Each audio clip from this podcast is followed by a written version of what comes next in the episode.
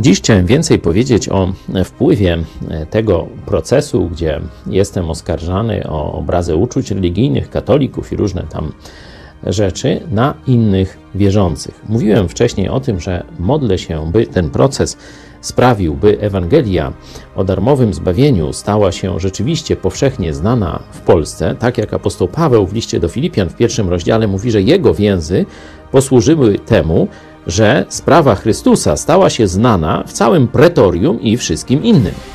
Ale teraz jest jeszcze drugi skutek tego rodzaju prześladowań, kiedy władza państwowa wespół z władzą religijną, czyli sojusz tronu i ołtarza katolickiego, ołtarza i pisowskiego tronu zwraca się przeciwko biblijnym chrześcijanom, to z jednej strony ludzie zaczynają dowiadywać się o alternatywie, o tym, że jest coś innego, że jest jakiś inny kościół, że są jacyś protestanci, że jest jakaś inna Ewangelia, jakaś inna droga do nieba, nie przez sakramenty, dobre uczynki, ale przez osobiste zwrócenie się z zaufaniem do samego Jezusa Chrystusa.